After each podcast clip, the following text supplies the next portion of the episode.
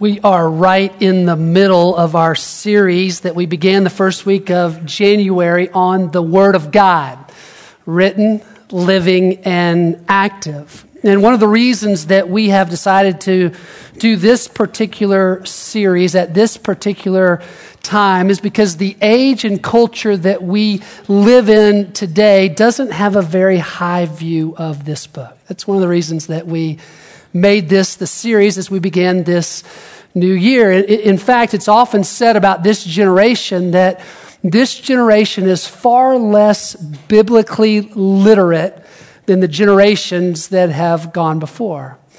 And the statistics would support that. In fact, according to both the Barna Group and the American Bible Society, 2014 was the first year in the United States that the percentage of people, the number of people who are biblical skeptics or Bible skeptics, that is, they believe this book to be written by men full of stories and advice, just like any other book, was equal to the number of people who are biblically engaged. That is, those who read this book regularly and believe it to be the literal inspired word of God. First year in history that those two people groups in the United States are equal. It goes beyond that. Over the last three years, Bible skeptics have almost doubled in our nation.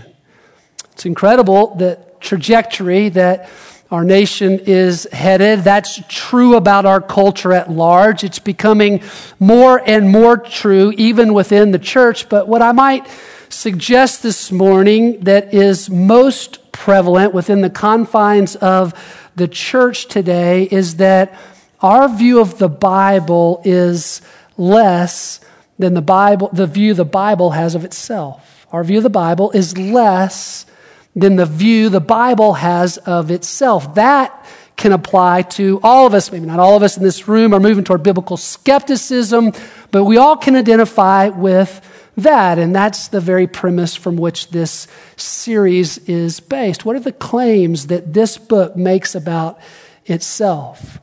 And when we go to it and we look at it, we find that there are some audacious claims, aren't there? Claims that if we are to take serious, beg the question do I really believe that? Do I really believe that this book is the one source for all truth? Do I really believe that this book is completely trustworthy and reliable in all things? Do I believe that this book is enough? It's enough for life and enough for relationship with God. You see, our, our concern is not so much that, that knowledge about what's in this book has declined, that we don't know all the Bible stories and all the things that are in it. It's not so much that, though that's important, as it is the questions that linger about this book. Questions that linger about the source of truth or trustworthiness or sufficiency or clarity or reliability of the Word of God. See, at Fellowship, we have a very high view of Scripture. And we believe that any view of the Bible that is less than the Bible's view of itself is inadequate. And so we began this series by just looking at the claims that this book makes about itself. So you'll remember this. We began in the book of Amos. And we saw in Amos that Amos said to the Israelite nation that there was a famine in the land, not a physical famine, but a spiritual famine, a spiritual famine in the land that is not unlike the spiritual famine in the skeptical land that we live in today. And Amos made a statement to the nation of Israel that applies to us as well. He said that material prosperity can only mask spiritual poverty for a time. In other words, we can't live very long as a spiritually impoverished people. We are thirsty for more. And you might remember this. Rob stood up here with a pitcher of water, and we said that this book is like a pitcher of cool, clear, pure water. It's, it quenches our deepest longing for this book. It's, it's filled with words of life filled with words of life that quench our thirst. And so then we went from a famine the first week to a feast the second week. I think Lloyd was down here. I, I, I taught this message in Brentwood on Psalm 119, where we are just flooded with the delight of the psalmist about this book, how much he loves this book. Overcome with emotion about the words that his God has revealed to him about himself. And he showed us how a heart that is set upon the Word of God is a heart that overflows with peace and with hope, with joy, with passion. It is not just the thing that quenches our deepest longing, but it also becomes the source of our greatest delight. And we said that our hope at the end of the series, when we finish in five weeks from now, when we are done, that, that we too would be like the psalmist, that we too would be finding great delight in this book.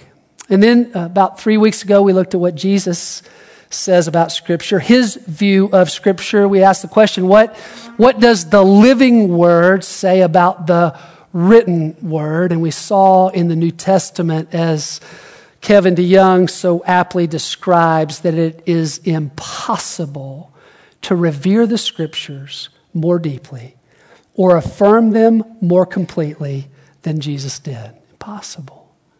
In Jesus' relationship to the scripture, we saw that he sees these words, God's words, as authoritative in his life and in ours, as sufficient, certainly, as inerrant, as clear and as exclusive. And so we've just been taking those words one at a time. Two weeks ago, we looked at the authority of Scripture. That it is inspired by God, that it's God breathed, that it was written down by human authors for our good and for our benefit. And then last week we talked about the sufficiency of Scripture, that it is enough, that it is enough for life and faith, that it is all God wanted to say and all that we need to know, which brings us to this week. And this week is the midway point. We are five weeks in. We have five weeks, including today, to go. So you might think about this morning as halftime. This is halftime. We're at it right now.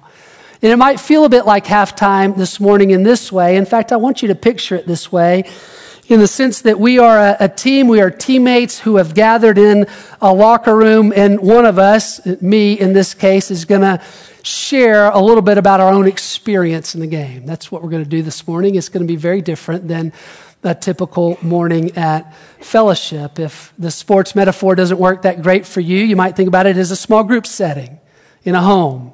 And one of the people around the circle is sharing about what's going on in their spiritual life as it relates to this book. And here's why we want you to think about it that way. With all that we have done in the series to answer some of the deeper why questions, the theological footing for why we look at this book the way we do, we thought it might be helpful to take a week, step back from all of that, and get very practical. Get very practical in this way that one of us would stand up here and talk about how, how we read. Not just why we read, not just what's incredible about it, not just why we should read and the benefits that come from it, but how we go about doing it. And, and I'm not talking about how I prepare to teach, though it actually starts in the same way. I, I'm not going to talk about how I prepare to teach. I'm just going to talk about how I read it personally, how I read it devotionally in my own life. So we are doing this this morning because we thought hearing it might be helpful to many of you, and we're doing it this morning. Full disclosure here, we are doing it this morning because we want you to read it too. That's why. We want you to delight in this book. Find delight in this book. You know, we don't come to this book. We don't we don't read these words. We don't long for words that are written on a page. We long for a love relationship with the God who spoke these words to us. And when we come to his words, we find his presence. In his words, we find God himself, and we want that for you. Now, two comments as I dive into how I read. Number one, if you're taking notes on the back of your program, I want you to know the title of this message is Reading God's Word. I, know that it says something different there, and I don't want you to be confused by it. And then down at the bottom of that back page where you can take notes, where it says, says teacher, I just want you to know that I am not Lloyd Shadrach. I'm not Lloyd Shadrach as much as I've always wanted to be. I'm not Lloyd. My name is Bill Wellons. Uh, for those of you I haven't met, I look forward to getting to know you. Second comment, and this is important, really important for this morning. What I'm going to share with you today is descriptive, not prescriptive. Okay? Tracking with me? It, it, it's, it's a description of how I go about reading my Bible. There are lots of good ways to read your Bible, tons. This is just one of them. There are many in this room who are diligent about this, who could stand up here and share, and we would all benefit from it. Frankly, I, am not near as concerned with how we read our Bibles as I am concerned with the fact that we read our Bibles. So please hear it this way. This is just what I'm doing. And frankly, it's, it's what I'm doing right now. It changes for me from time to time. There are times that I spend a week in 10 verses. I'm not doing that right now. I'm doing something different, which you'll hear in a minute. There's times that I write lots of observations down and times that I don't write down anything at all. It, changes and varies over the course of the seasons of my life, just like it probably does yours. But I'm going to share what I'm doing now. Now, I mentioned some of you are diligent about this. Some of us struggle with this, uh, myself included. You know, when it comes to reading God, God's word, we can try to do too much and get overwhelmed. We set these very high expectations, so high that we get discouraged when we don't meet them. We think we're obligated to understand every detail of God's Word, so we're reading all these study notes and we're trying to understand some of us the Greek. We think we should write a nice blog after every devotional. You know, it's like we can go there. I battle time just like you do, find it hard to make time. We can feel ashamed when it's been so long since we sat down with our Bible the last time. I, I, feel all of that. I get all of that. I could go on and on about what's true about the hurdles that we face. But I want you to hear me on this this morning. This is really important. There is no shame in this place. Okay? You hear me on this? No shame right now. None. We're going to talk about reading the Bible. I'm right there with you. All those things I just said are true in my own life, and my hope for you is that as I share, that you would find some peace, that this is doable, and that you would gain some confidence to go about it yourself, just to keep moving forward. Okay? That's my desire, our desire for you this morning. Now, here's how I read. I'm going to start here. No matter what time um, I sit down during the day to read, my, my mind is racing.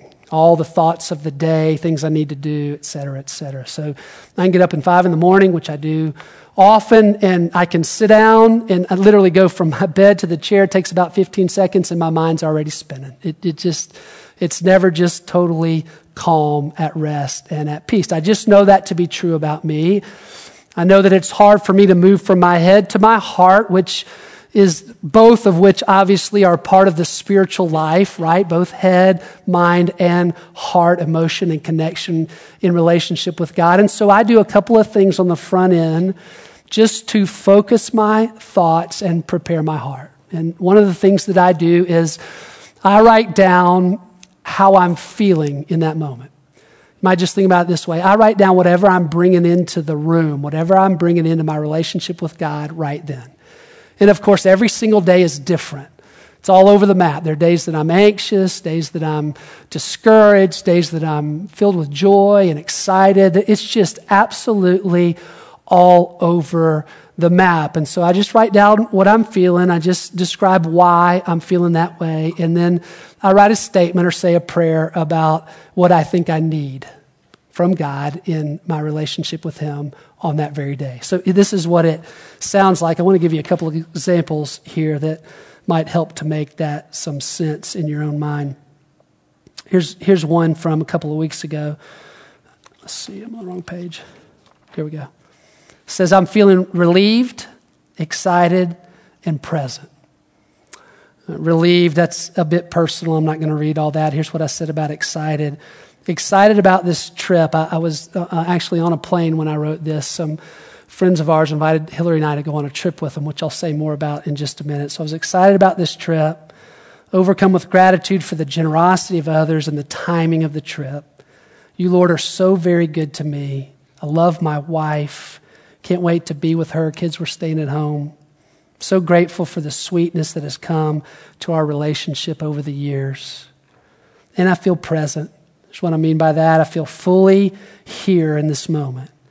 Not overwhelmed by the things I didn't get to before I left town. Not distracted by the details, but present in this moment. Trusting that God is in control, that my kids will be okay, and that I need this rest. And then what I need, Father, would you help me to be present in every moment, each day of this trip, and aware of it when I'm not. You know, that took me four or five minutes just to kind of center my heart on what I was about to do. Here's another example, just so you can hear how it varies. This was from just this week. I wrote, Today I'm feeling discouraged and anxious. This was uh, Monday, I think. It is connected to all I have to do, and it always feels overwhelming. I haven't quite found the rhythm of doing the things I need to do and, and being present with God in them. I'd, I'd like to find that rhythm. So, my prayer today is just to experience a non anxious, trusting presence, dependence. For whatever comes, whatever doesn't get done, just aware of how I'm doing and aware of my ever deepening need for Jesus. That, that was Monday. And you can see this. I might have showed you this. I, I know I did in the first service. I can't remember if I did it here. It's just about two thirds of a page in a journal entry, maybe, maybe five minutes. And then the other thing that I do, and I don't do both things every day, but the other thing that helps me, and I think I shared this when I taught on prayer last time, um, I taught on prayer down here, but the other thing that I do is I just pray a short prayer that begins with God, you are. Every sentence begins with God, you are. So, God, you are sovereign. God, you are trustworthy. You are enough for me in my anxious moments today. You are good always. Um, you are peace, your son. His name is the Prince of Peace. You are faithful to me. You never change. And on and on I go for as many um, adjectives that describe his character that come to mind. That might be two minutes, it might be five. But I just, it centers me, it helps me be less distracted, it allows me to then sit a little bit more connected in my reading. And, and then the other, only other thought that I'll say before I, I show you some examples of how I read and, and what, it means, what it means as I read it. Um, I, all I'm thinking about right now when I read, I'm actually reading from Genesis, Psalms, and Matthew, sometimes all three, sometimes just one of those. I'm reading through the Bible right now, and I know that it, it, requires about four chapters a day to get through the Bible in a year. So I'm just reading four or more chapters a day. I've read way further in Psalms, for example, than I have Matthew, farther in Matthew than I have Genesis. I'm just, I'm just reading in one of those three places. And then, of course, as I finish a book, I'll just move on to the next one and, and continue that journey, but the only thing that's in my mind right now, I'm, I'm not making hardly any notes, maybe a few in my Bible, but the only thing that's in my mind right now is just what is the author saying about God and what is the author saying about me? That's, that's all that's in my mind as I read. I just, what's the author saying about God and what's the author saying about me? And I'll give you some examples of, of this as well. Take your Bible out, if you would, and open to Genesis chapter 1. Genesis chapter 1, verse 1.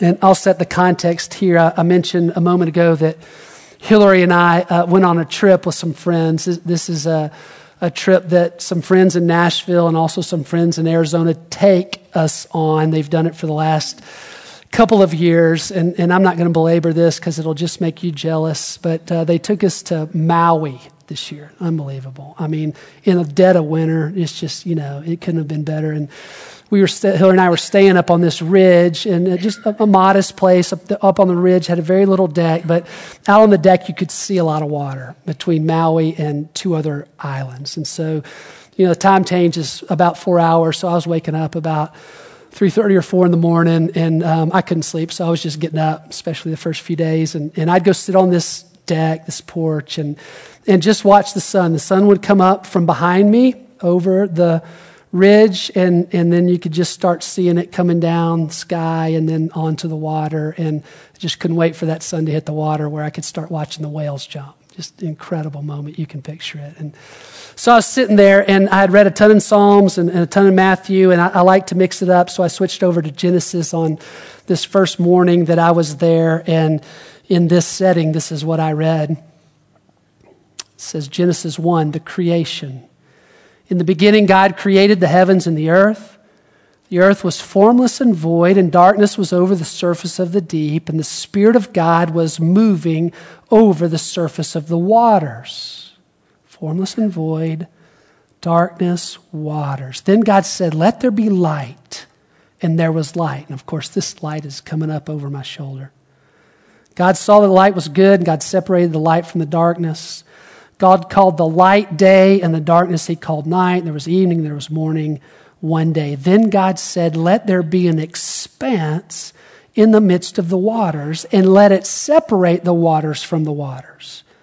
God made this expanse, separated the waters which were below the expanse from the waters which were above the expanse, and it was so. And God called the expanse heaven.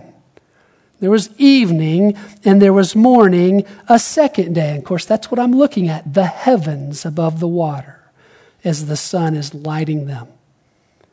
Then God said, verse 9, let the waters below the heavens be gathered into one place, and let the dry land appear. Now, I don't know if you know this know much about the Hawaiian Islands, but they are former volcanoes, some that continue to erupt, and the islands continue to get bigger as the lava flows and then melt. I mean, then uh, uh hardens. And so I'm looking at these two cones, islands that are coming up, that have come up out of the water. And I'm just imagining in my head water everywhere, heavens, some other water somewhere that we have never seen. I don't know how that worked, but I'm imagining this and I'm imagining the dry land, which is just what this looks like because it's what it is, coming up out of the water. And the only thing I could think about was, man, that must have been loud. Like earth, land, dry land, just I mean, it must have been loud. Incredible. Incredible creation. Verse 10, it says that God called the dry land earth, and waters he called seas, and he saw that it was good. And then, of course, he goes on to talk about the vegetation, the plants, and the animals he creates. And then he ends this chapter with his most prized creation, you and me, which he calls very good. So I just asked the question when I finished the chapter what is it that the author is, Moses is saying about God? Well, very simply, it's that God is the creator. Lots that we could describe that, lots of ways that we could explain that. But God is creator. That's what he's saying about God. And what's he saying about me? Well, that God created all of this for me. You ever read the end of chapter 1? Chapter 2? You ever looked at all that? Where God talks about your kingdom rule over his creation, that you are entrusted with gifts and the mind, the strength, and the talent to rule over what God created, that all of that was made for his most prized creation. It's like, whoa, all this for you and me to have dominion over, to enjoy to find pleasure in.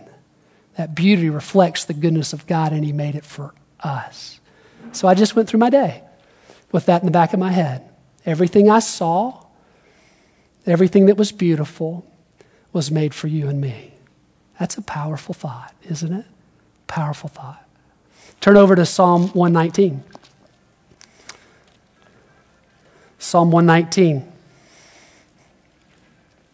I've been in the book of Psalms a good bit um, over the last couple of months, and uh, I taught Psalm 119 up at Brentwood, and I stayed in Psalm 119 uh, for several weeks after that and continue to come back to it. And Um, it blows my mind how uh, the author, of course, describes this. If you remember Lloyd's teaching down here, the delight and the love that he has for God's word. There's 176 verses of that, if you know the psalm. And just incredible how he goes through it. And, and the reason that I've come back to it so many times over the last couple of months is that I've been wrestling with how you find delight in God's word when you're sad. You see, over the last couple of months, about two months ago, I realized that I was struggling with depression. And um, I was pretty certain it was depression because I've experienced it one other time in my life about eight years ago.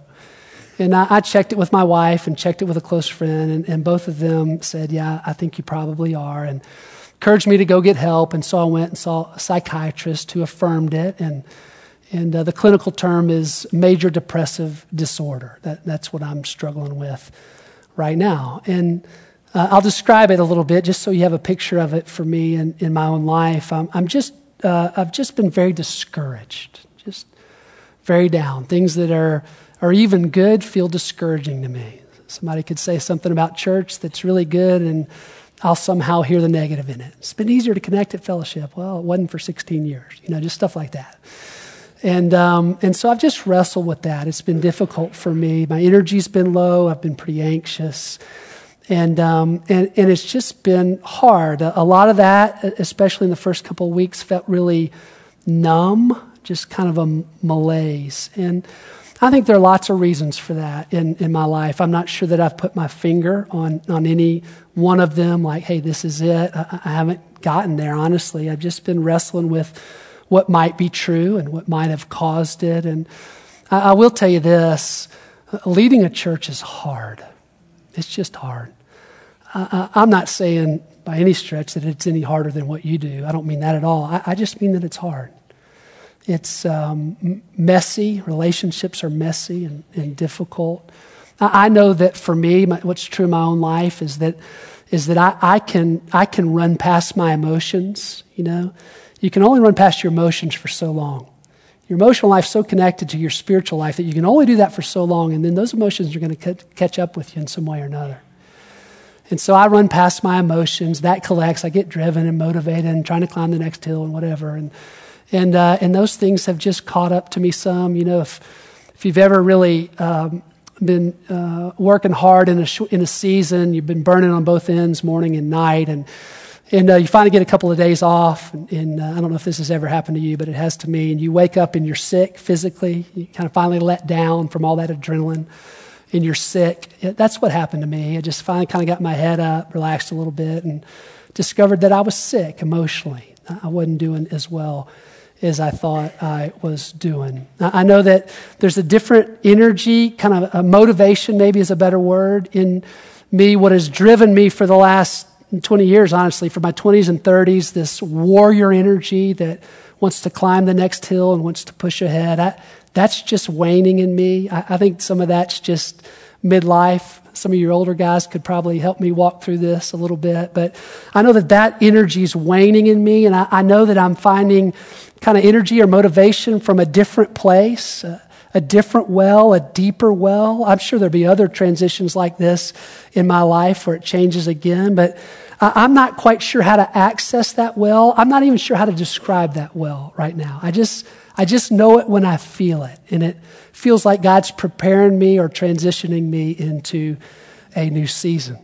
So I know that's true about it. I, I know this as well. I, I've gotten a ton of help, and, and the help has been so good. Um, I got on some medicine and uh, for the last month or so, that's really begun to help. I'm, I'm, definitely improving incrementally. What was so numb and kind of malaise now feels um, maybe more real, like the sadness feels more specific. I can kind of poke around in it as opposed to just not knowing what to do with it. That's been good and encouraging to me. And so I'm grateful for that. I, am grateful for the help there. And there's a team that's been helping me in that way.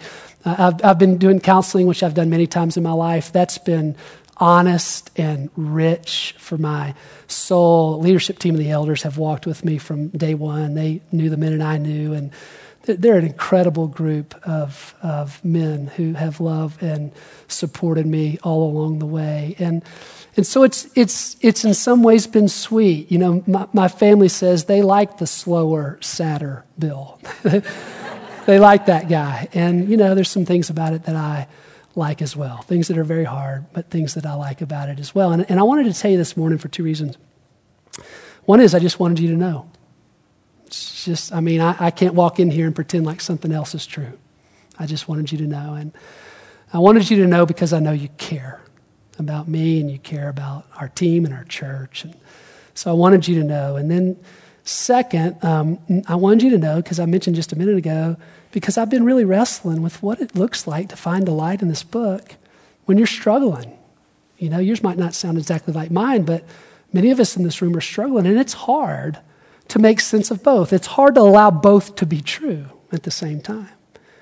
Very, very difficult to do that. And so I've been wrestling with that, with what this book says about delight in God's word and what I've been feeling. And, I, and I'll just tell you honestly, the first couple of weeks of December, I didn't even open this book. I just couldn't. Didn't have the energy for it. I didn't know how to bring my sadness into my relationship with God. I just felt very stuck. I'm not proud of that, but I also go, you know what? It's okay. There, there are times that are just like that. And then as I began to open it, uh, I, I, I, I spent all my time in December and the first part of January, uh, actually into the middle of January, in the sad Psalms. That's, that's really all I could read.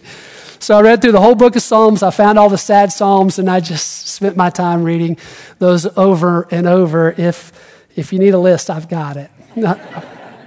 I'm not sure that the book has been written yet, the sad Psalms, but I, I could write it. Maybe you could help me. And uh, that's been good. It's, it's given me words when I couldn't find words, you know. King David's good about that, helping us find words that connect deeper to our lives than we might have on the tip of our tongues. And of course, his words over time became my words. And, and what I found when I started to express my words to God was inexplicably sadness, that's explainable, and delight. That's what came out of me. It doesn't make any sense. It sounds crazy. It is crazy. It's completely counterintuitive. It really is. But, but that's what was true. And because it's what was true, I, have been thinking a lot about it, and, and I'm really at this place where I believe that sadness and delight, or pain or hurt, struggling and delight, they just walk hand in hand. They do in this life. I can't remember a moment where it was all one or all the other. You know, I just, I can't. There's always something on both sides of that. And then I had this thought, you know, I, I'm not sure that I could go to the heights of delight that the psalmist goes in Psalm 119. I'm not sure I can go here without going to the depths of my own soul. I just think that relationship is in some way reciprocal. My ability to go here and name what's true is to the same degree my ability to go up here and delight in God's Word. And then I found this when I started studying Psalm 119 that the psalmist actually goes to both places in this chapter. I'm not sure I'd ever seen this before. Look at verse 28 of Psalm 119. Verse 28. Psalmist writes, My soul weeps because of grief, strengthen me according to your word. There it is, the, the word and his own grief. Now turn over to verse 50. This is my comfort in my affliction. What's your comfort in your affliction? That your word has revived me. Look at verse 143.